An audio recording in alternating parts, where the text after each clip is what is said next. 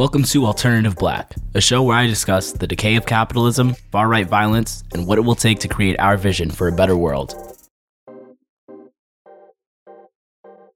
Today I am in the studio with a guest. Would you like to introduce yourself? Yeah. Um. Hey everyone. Um. My name's Sam. Uh.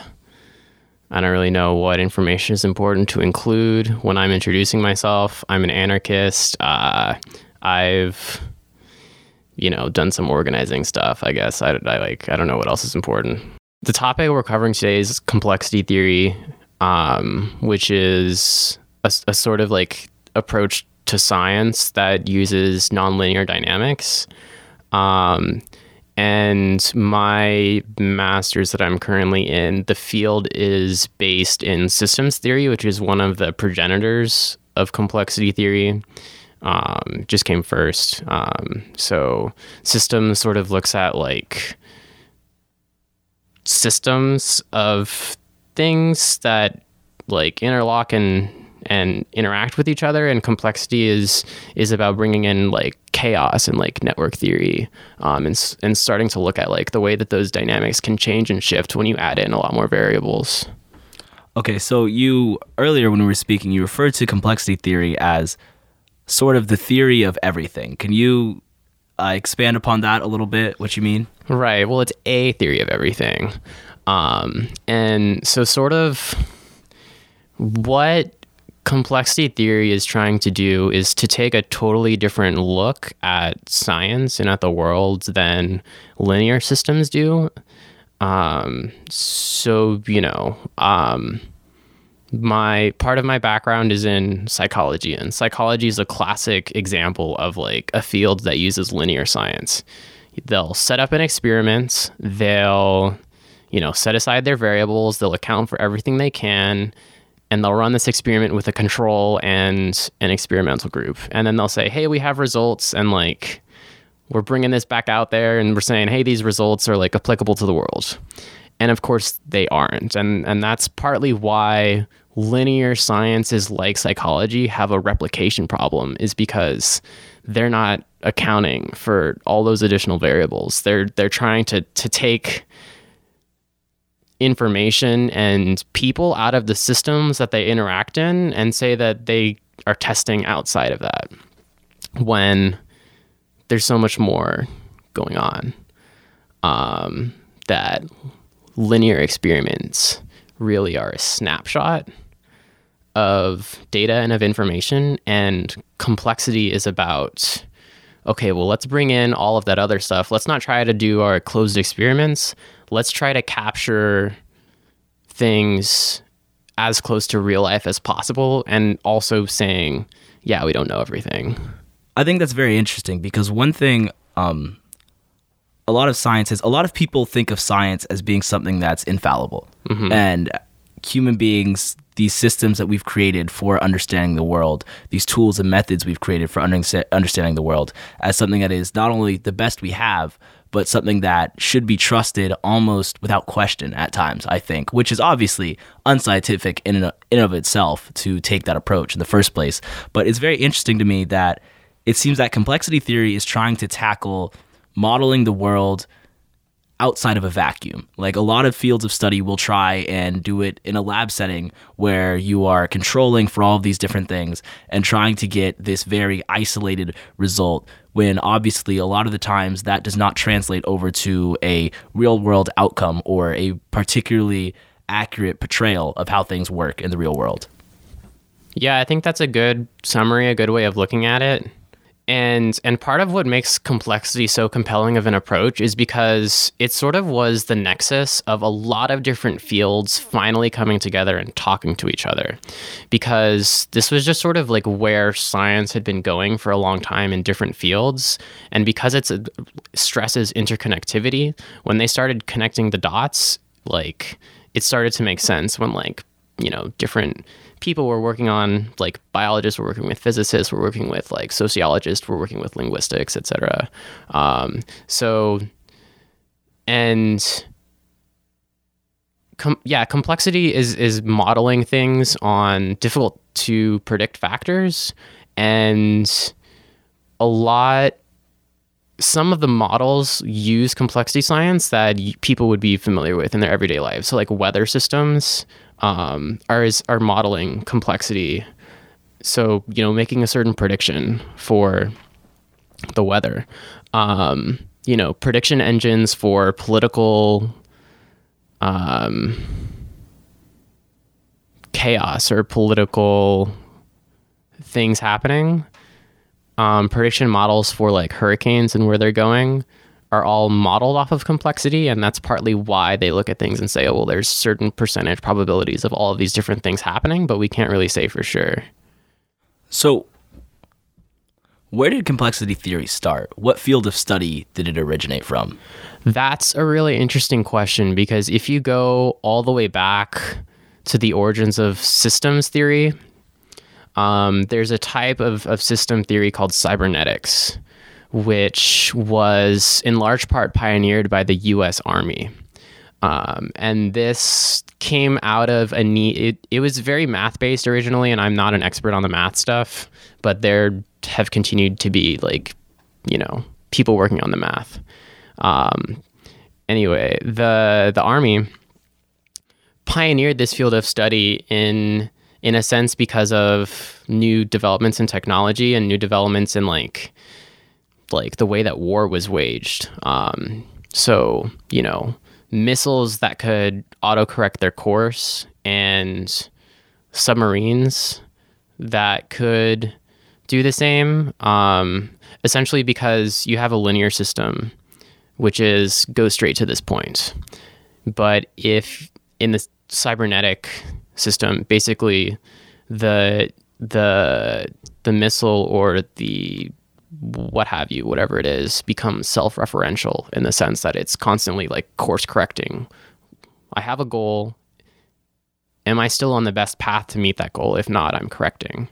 Um, and you see the remnants of cybernetics now in the fear that super hierarchical organizations like the military have for decentralized um, challenges to their power because it's difficult to control and predict. So that's definitely interesting because in the 21st century, particularly in the age of information in a post internet world, there are very big challenges that are posed to large hierarchical systems, obviously. And something like the US military is going up against insurgent forces, which aren't necessarily one fixed group defending a static position or a static um, or defending like a static objective that the US military has to go up against. Rather, it's people who are blending in with the blending in with the local population. People who are using things like the internet to go out and recruit people and using things like the internet to inspire people to go off and act of their own accord and not necessarily have to be part of this one rigid system that could easily be identified and attacked then destroyed. Rather people are seeing like for example ISIS propaganda videos and those videos might inspire them to go off and carry out a lone wolf attack in the United States or in another country or something like that. And these attacks aren't nearly as easy to account for and prevent in the future because there's no you would essentially have to completely destroy the force you're going up against because any one person could take up the call to go and act in accordance with whatever group is advocating for attacking whatever country, whatever system, whatever ideology. And the US military is freaking out about that because we see like with the war in Afghanistan, the war in Iraq, at this point the US military is starting to admit, even though we've had perpetual warfare or seemingly perpetual warfare for the past 17 years, they're starting to admit that they didn't really have any one solid objective, any one logical objective for what they were trying to do over there.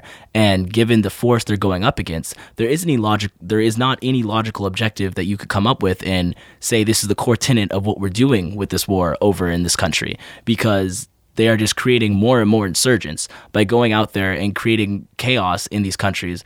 They are inspiring people to come and take up arms and replace the people that they'd killed previously. And there's no central leader, central command that they can take out to prevent these attacks from happening. It's just different cells of people attacking. So I think that's very interesting as far as it inspiring them to have to innovate and have to change their approach because they realize that warfare had changed and we are no longer in a situation where it's one large army which you can easily take out if you destroy the top of the hierarchy. Instead, you have more horizontal approaches to insurgency, to guerrilla warfare and things like that. Right. So to to bring that back to complexity a little bit, I think you have this you always have this push pull factor of this drive to decrease and increase complexity in any given context.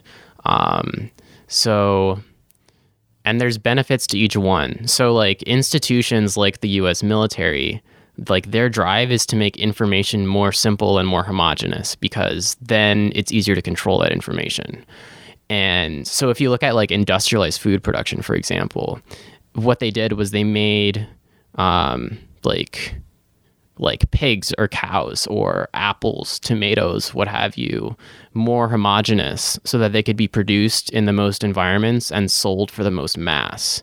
The flip side of that is you have, you know, heterogeneous systems or like a variety of information and it's a stronger, more stable system because, you know, going back to the food analogy, if, if we were to have like a crop that's knocked out, we have plenty of others, and even the same one might be genetically different enough that it doesn't matter. So the thing about institutions and bureaucracies like the military is that they are constantly trying to make information more simple. And so, you know, I think you identified this really well. Like, what happens when they run up against like information that's like too complex for them to really like deal with. You know, they're using the same hammer to try to hit all these different uh, nails that are popping up.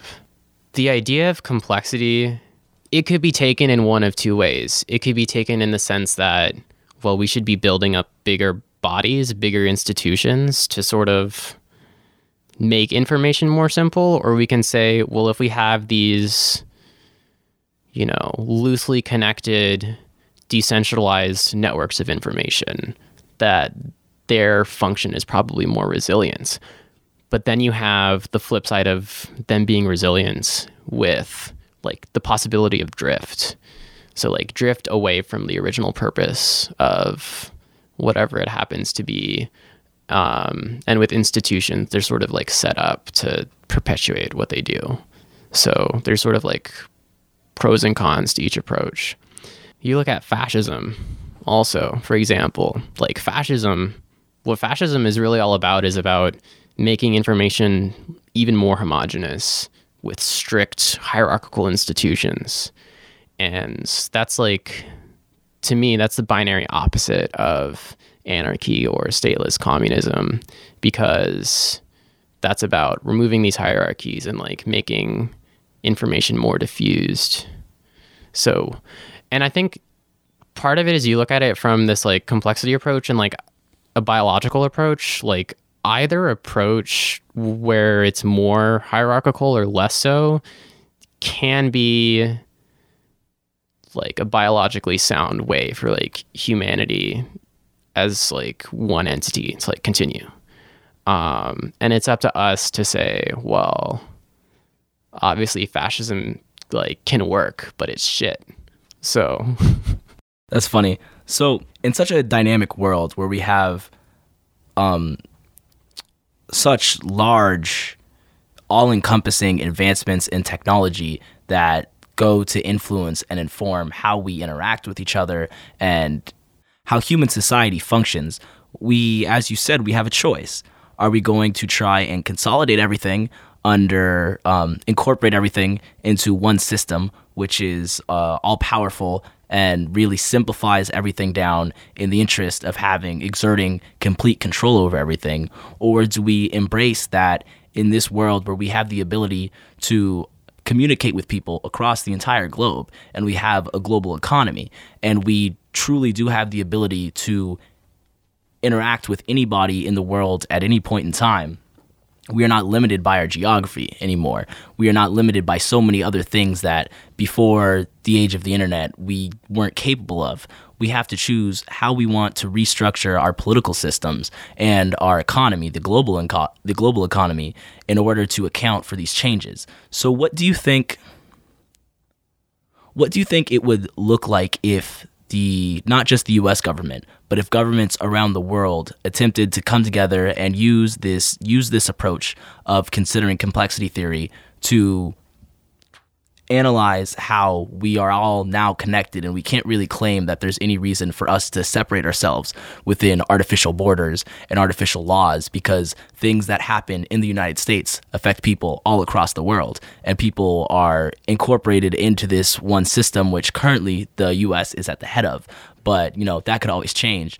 And whether or not there's one large power at the top could always change. How do we come to how do we come to reconcile these changes in the world and increases in how I mean, for lack of a better word, for how com- how much more complex human society and human interaction has become.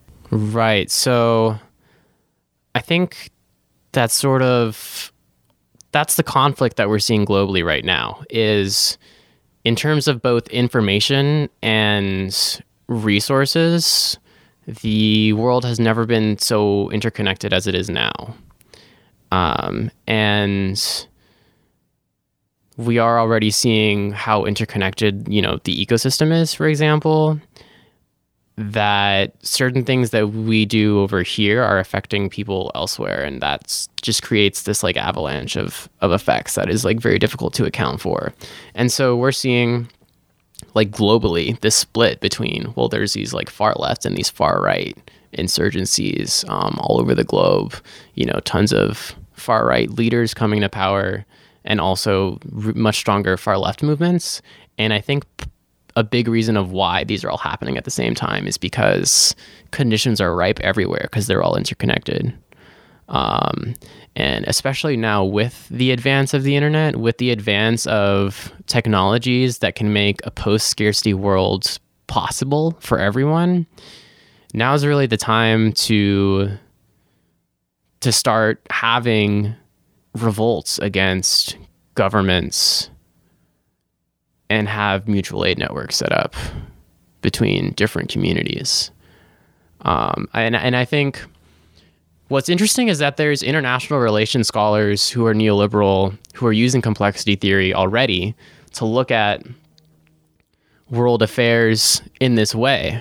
Um, you know, because it's all about information and systems. And if you take if you take countries as like the smallest building block of information and you say oh well countries are interacting in a complex way and you know for example like sometimes this country acts as like an imperialist country and sometimes it's being taken advantage of and sometimes it's hard to tell like like people are using this as an analysis um, and i think that's partly like the the global capitalist um, system which subsumes new like new radical approaches to things and co-ops them. So like you know the military is using complexity theory to try to control what information reaches which people. Is trying to control like the actions of large crowds of people and to an extent like they also have the tools to do this more than at any time in history it's like you know the internet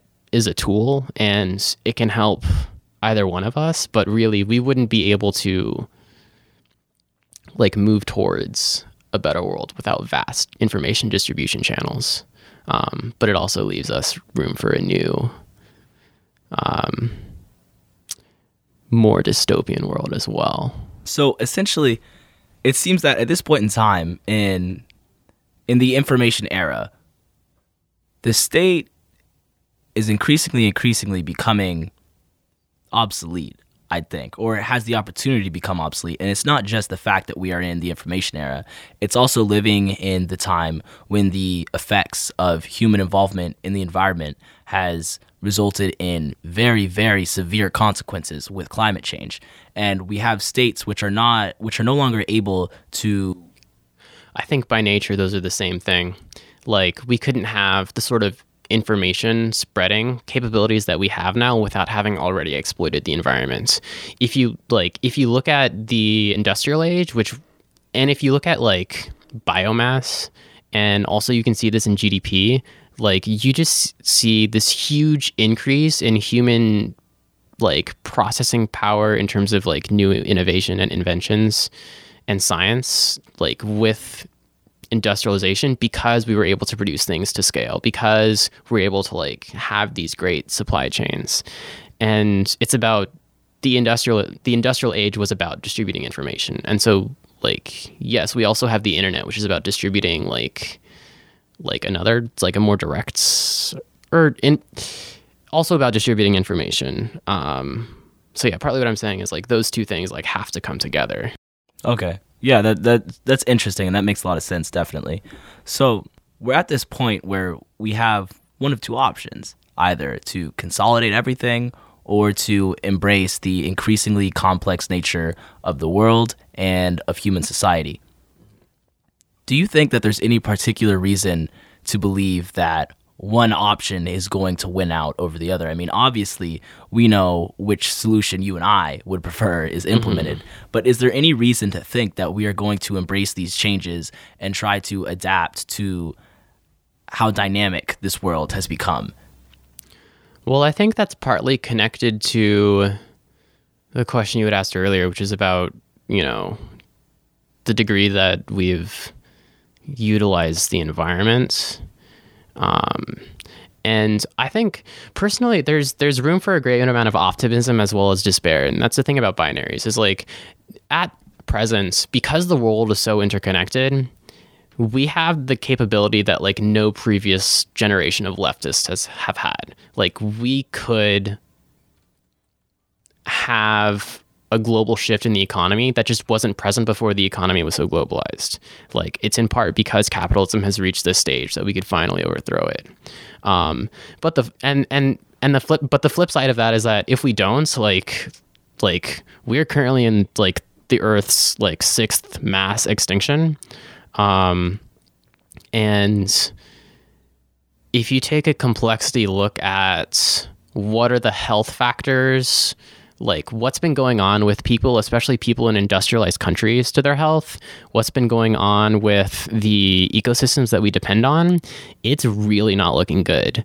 And so it's socialism or bar- barbarism, like Rosa Luxemburg said. Like either either we do what needs to be done to save the planet and to save civilization or like there's a real possibility for like 80 90% of human beings to just like die in the next 100 years and uh obviously the most unfortunate part about this is that the people who are largely least responsible for the damage done to the planet are going to be the very first ones who face the effects of what um, what essentially the West, the first world, uh, as some people might like to call it, has accomplished, some might say, but on the other hand, what they've doomed the rest of humanity to.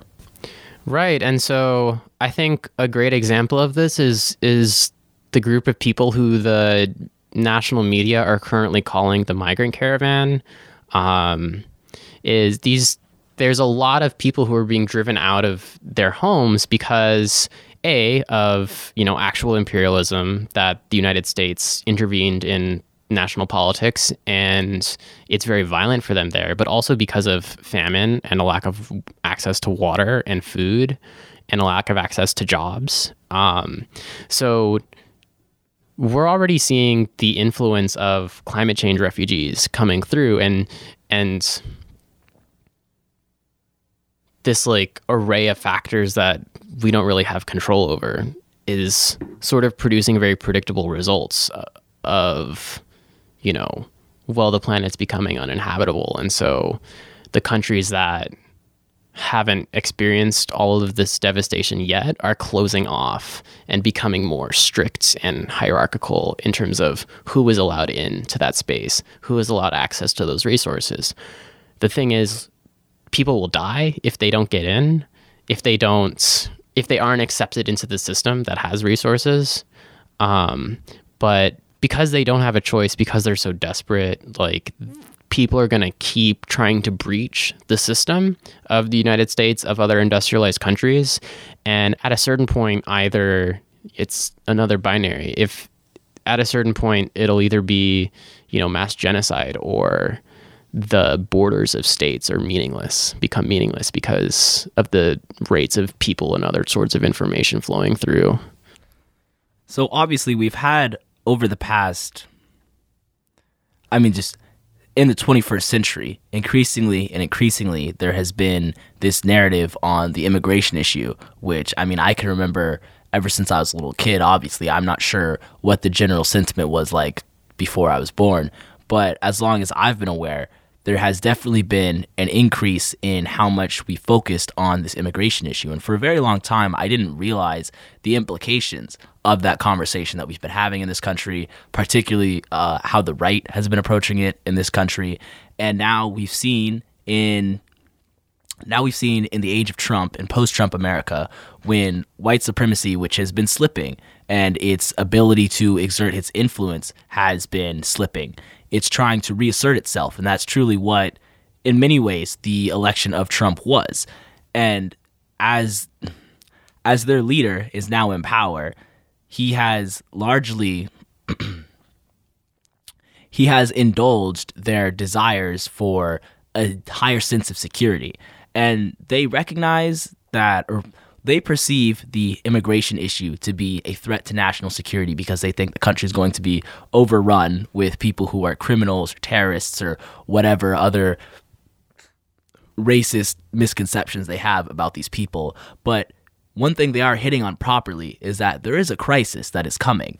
And the immigration crisis, while they see it as something to they see it as being representative of white genocide or all these other just misled conclusions for what this problem represents and why it's here. The question or the issue still stands that we are having a real immigration crisis on this planet. And the reason for that, of course, is because capitalism and US hegemony has gone around and destroyed this planet and extracted as many resources as possible for the interests of capital at the expense of whatever it took. And largely, normally that was at the expense of people in other countries, particularly in the global south.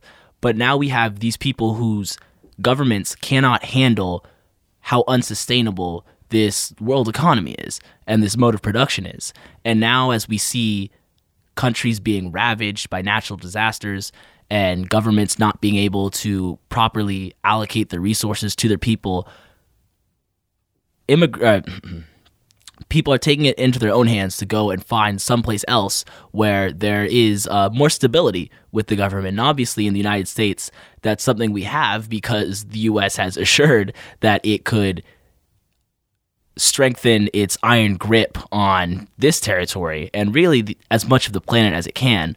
But now with all these people coming in, the right has really woken up that there is a problem. Now, they are, of course, just very adamant in denying the reality of climate change. So there's all sorts of other things. They say that these immigrants are jealous of us or things like that. But like I said earlier, the issue still stands that we have to deal with this crisis. There is a mass mobilization of people from largely the global south to places like the west, like the United States, and we have to reconcile with this problem because we are responsible for it. And that is something which I don't think the leadership of this country is truly ready to accept at this point in time. So, before we go any further, I want to ask you for just a quick working definition of what complexity theory is from your perspective the way I would describe it is specific to me. There's no real singular definition of complexity theory, partly because it's so wide reaching and, and ranging. Um, my understanding of it, my personal complexity theory, is that it deals with information and the way that information travels and is distributed and so and and when i'm talking about information i'm not just talking about like books or, or words. I'm talking about everything that we can perceive that we interpret as information. So everything we can categorize and everything that can result from everything possible that we could categorize. And so by nature complexity is, is a wide reaching field that is about all this interplay of different dynamics of information. So, a wind stream is an example of information and the way that it travels and how it can be different. And, you know, language is another really great example of the ways that we transmit information um, and the ways that, you know, uh, regional dialects change over time and how words come in and out of existence and the way that languages interact with each other when they originally are separate it's it's it's a theory of information. And so like that like how did that information happen to like look that way? Um so there's no firm science that you can say well if we plug in these things we'll get this linear result. It's more of a matter of well there's all these things happening and like we think possibly it'll result in this because it's too difficult to say that for sure. Okay, and when we were talking before uh, we started recording, you said something about how complexity theory can be more easily understood if comparing it to something like intersectionality.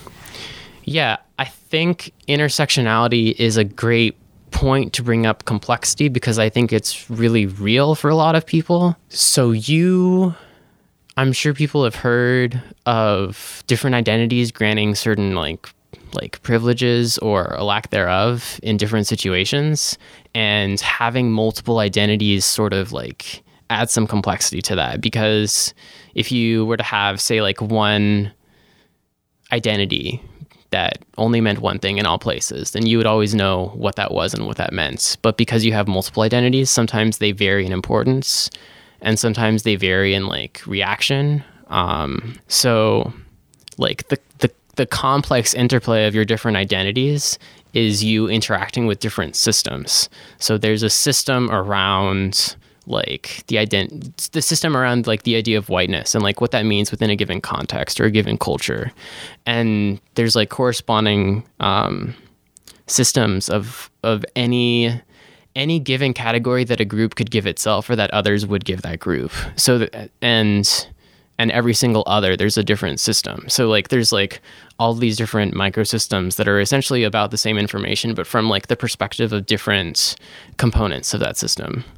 Um, and so so when you have a certain identity, it'll play a certain way in a certain space, but it's really about the complex interplay of your identities in that space and the complex interplay of cultures that are also in that space. Does that make sense? Yeah, no, that makes sense. That's very cool. And I think that's a definitely probably a more accessible way for people to understand it because this topic is uh, I mean, just in me researching it, it was a little bit hard for me to understand in the first place what exactly, like, what the fuck it was that you were trying to like teach me about. And uh, even after we first started talking about it, I still wasn't exactly sure what it all encompassed. But now understanding that in a way it is all encompassing, like it just I understand how it was um, a little bit too vast for me to understand at first. But I think it's easier to comprehend when comparing it with something like intersectionality because, like you said, that is something that is very real for a lot of people. And uh, people understand how being black might be might mean one thing, it might result in one thing, but um, the neutral position that somebody thinks of black oppression through anyways through the lens of like a black man, a black male. But being a woman means that you are oppressed and feel the effects of the systems of oppression in this world in another way. But if you put those two together, somebody who is a black woman experiences something that is totally unique from simply being a black man or from being a white woman. And I think that's important that a lot of people um, a lot of people can connect to that idea through that. And I think that's a very apt analogy that'll resonate with a lot of people. Yeah, and I think those are you know, race and gender identity are two very big, very notable categories that a lot of people get sectioned off into.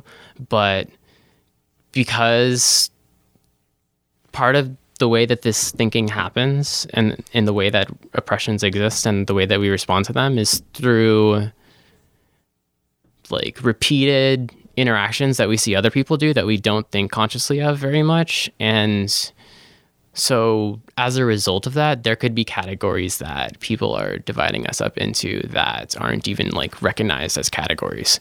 Like think of for example the way that like ableism like that wasn't something that existed or that people talked about like 30 40 years ago. Yeah. but because it exists now you can name it as an oppression. Yeah. No that's no that's a good point and that's um that's something that's important to consider. I remember reading i believe it was an article about how the term sexual harassment came around and how before um, and sexual harassment specifically to the workplace and how before that term was around it was something that was hard for people to even uh, primarily women obviously to articulate what had happened to them. And it's something that in a way it gives power to the system that is oppressing you because you do not have the language. You don't you do not have the tools to even identify it. And that's the very first step in being able to fight oppression. And there was uh there was a lawsuit against this company where the term sexual harassment came out of. And when women went and were talking to each other and realized that they all had these same experiences obviously like they all experienced this specific attitude and this specific environment hostile environment in the workplace it just made um i'm losing my train of thought a little bit but it just it it kind of brought together their ability to be able to identify and fight against these and fight against conditions that had been present this entire time. Obviously, it wasn't something that came about because they put a name to it, but putting a name to it allowed them to fight specifically against that issue.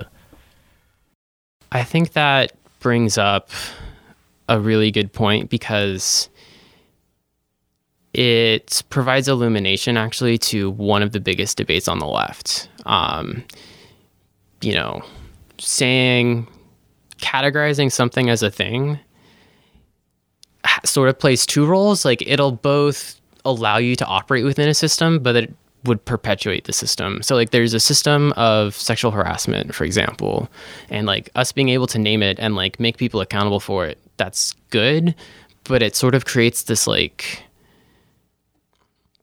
this culture around like where where this is expected to happen. Um, mm. and and the flip side of that is to deconstruct the idea of like genders and masculinity and other things to, to deconstruct the very idea of these things existing um, like culturally not as an individual because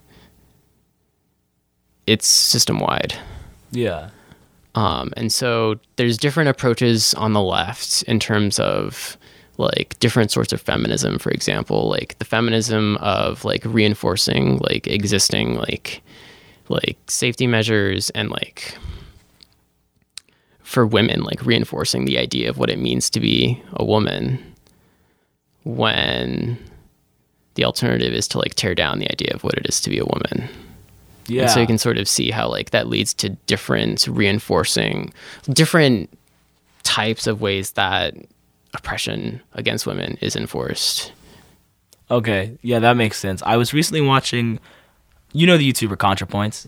Yeah. Okay, yeah. So she recently put out a video about pronouns, and because she is a trans YouTuber, she's talked about pronouns and um, pronouns and just connecting to other other topics like issues specific specifically to the trans community and in this latest video, she was talking about how there are people who, for their pronouns, instead of somebody who was born uh, with society perceiving them to be a specific gender, rather than being disillusioned with their gender identity because they wanted to be identified as the opposite, so to speak, gender, they wish to go by gender neutral pronouns. Uh, people who prefer to be referred to as they rather than he or she and how this is in a way she was saying um, a totally different and she said more radical uh, was her perspective way of going about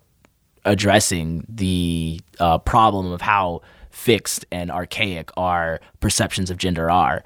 And that somebody who refers to themselves as they and identifies as they, not he or she, is somebody who, in a way, is going about it from a more radical perspective in trying to attack the very structure of gender in the first place. Like you said, uh, tear down the idea of what it means to be a woman, attacking the structure of gender in the first place, and how, yeah, there's definitely, like you said, there's like two perspectives on two like predominant and fighting or battling perspectives. I mean, you know, obviously everybody is aware of uh, TERFs, trans exclusionary uh, radical feminists, and and it mirrors fascist thinking. That like I think people have picked up on that it's bioessentialist and it fascism fascism is about more homogenous information, creating a more homogenous flow of information that's top down. And that's exactly what trans exclusionary feminists do is they create a homogenous idea of what it is to be a woman and they're leaving people out and like the whole idea of being on the on the left is to bring everyone into the idea of like what is us.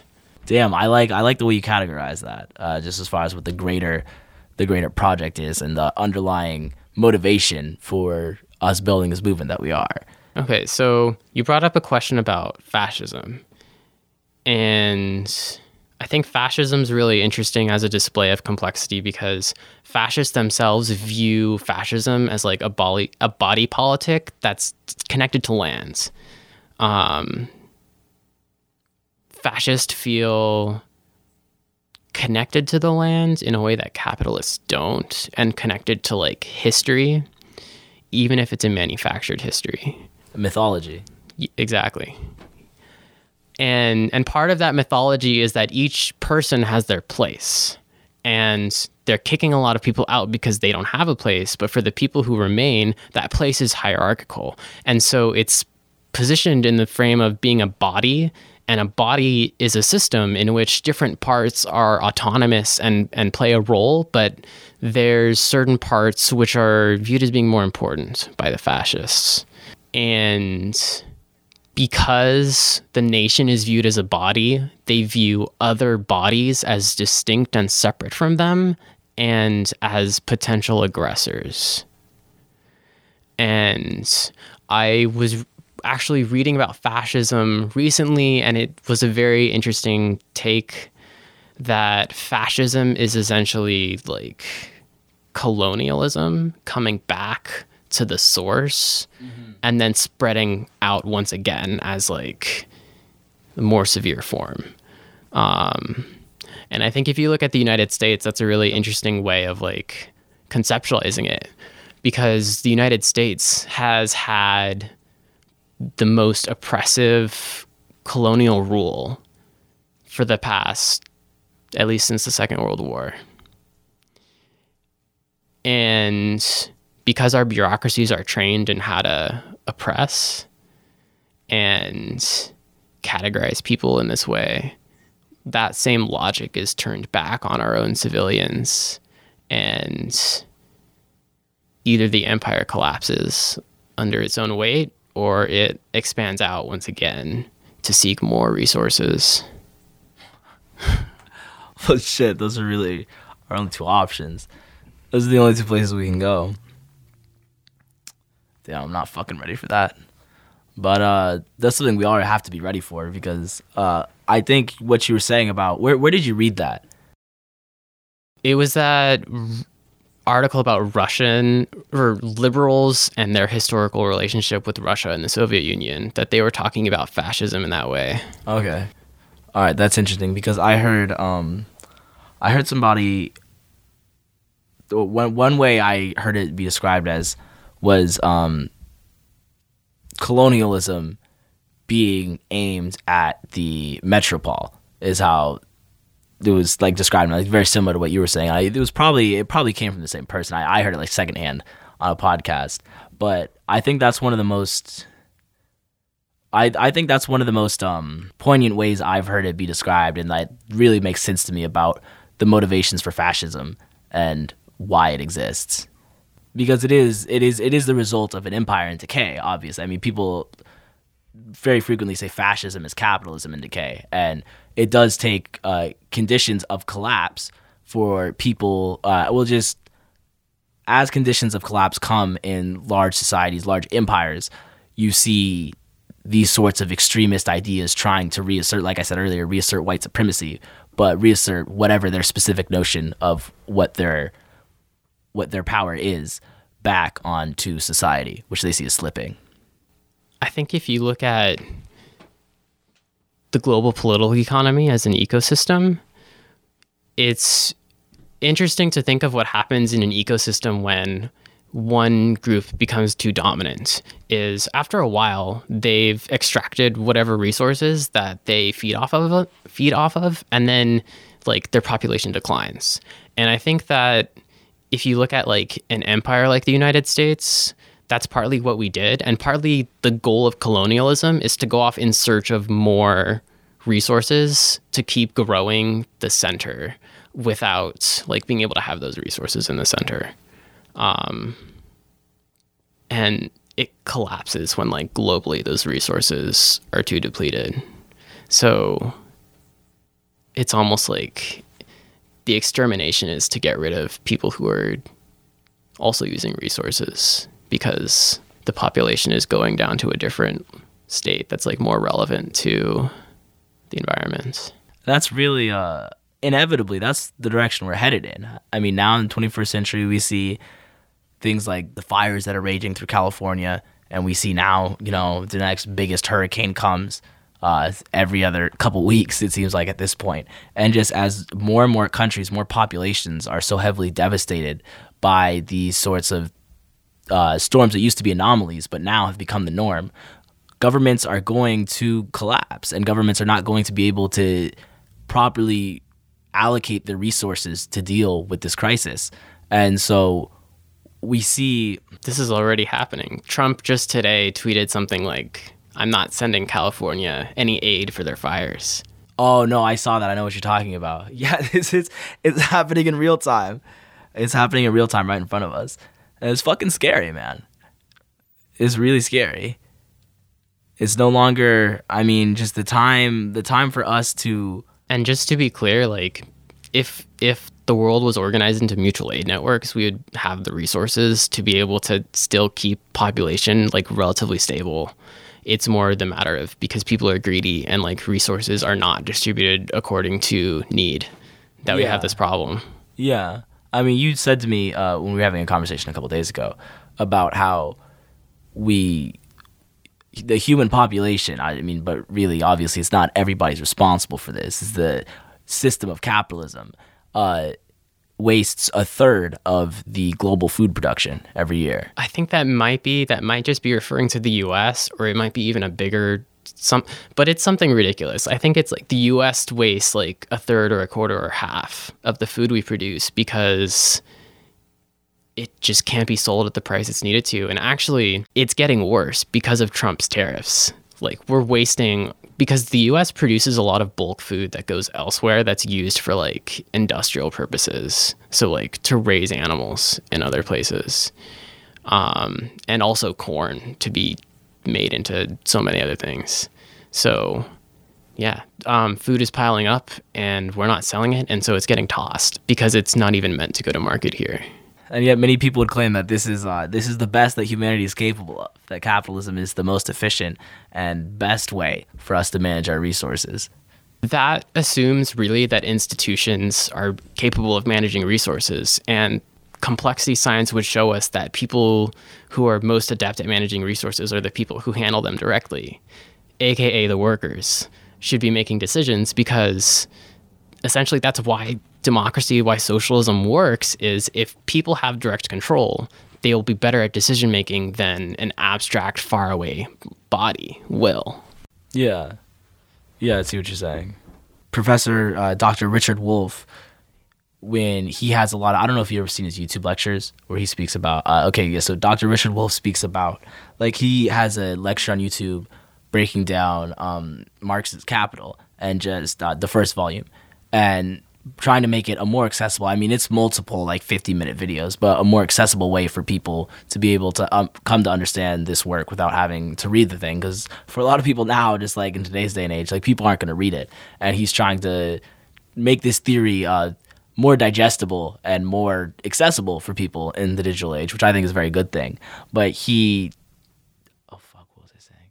Oh, when he is trying to describe to his students why you would want to change our uh, economic modes of production to include the workers and have the workers be the ones who are at the forefront in making decisions, is that we in America, especially, we recognize democracy as something that is extremely important, like vital, to have a properly functioning government. And why wouldn't that be also applied to the workplace if it's something that we have in our government?